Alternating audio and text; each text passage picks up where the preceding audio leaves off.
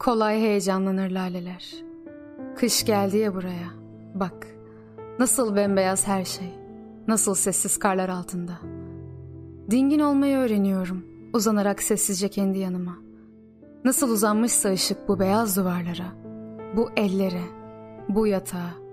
Hiç kimseyim ben. İşim yok patlamalarla. Hemşirelere verdim adımı. Gündelik giysilerimi. Yastıkla çarşaf ağzı arasına yerleştirdiler başımı. Asla kapanmayan, iki beyaz göz kapı arasındaki bir göz gibi. Birbiri ardından geçiyor hemşireler. Dert değil onlar. Karaya doğru uçan martıları andırıyor beyaz. Elleriyle görüyorlar işleri. Tıpatıp aynı hepsi. Kaç kişi olduklarını söylemek zor. Bu nedenle onlar için bir çakıl taşı bedenim. Özen gösteriyorlar ona.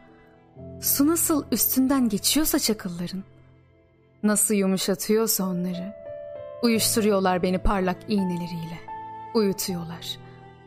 Yer inanılmaz güvenli gelmişti. Zaten düştüğüm ve daha fazla düşmeyeceğimi bildiğim için rahattım. Kan yüzünüze sıçradığı halde, soğuğu nasıl hissedersiniz? Yumruklarını sıkıldığı halde, nasıl hiçbir şeye vuramazsınız?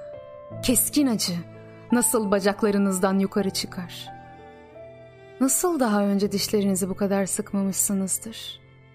Kendinizi daha da, daha da sıkarsanız nasıl daha az acır? Kendimi koşu yolu olmayan bir dünyada yaşayan bir yarış atı gibi hissediyordum. Gitgide cansız bir makineye dönüşüyorsun. Sevmeye nereden başlayacağını biliyor olsan da sevemiyorsun. Her düşünce bir şeytan, bir cehennem. Her şeyi yeniden yapma şansım olsaydı şayet. Ah, ne kadar da farklı yapardım bu kez. Eve gitmek, ana rahmine geri dönmek istiyorsun.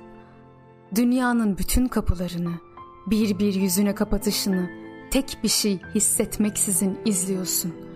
Bir zamanlar çok iyi bildiğin o sırrı unutmuş gibisin. Kimle konuşabilirim? Kimden tavsiye alabilirim? Hiç kimseden.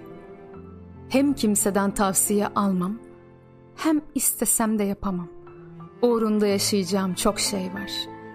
Yine de anlaşılması mümkün olmayacak kadar hasta. Ve üzgünüm. Ama yazmak için yaşaman gerekir. Öyle değil mi?''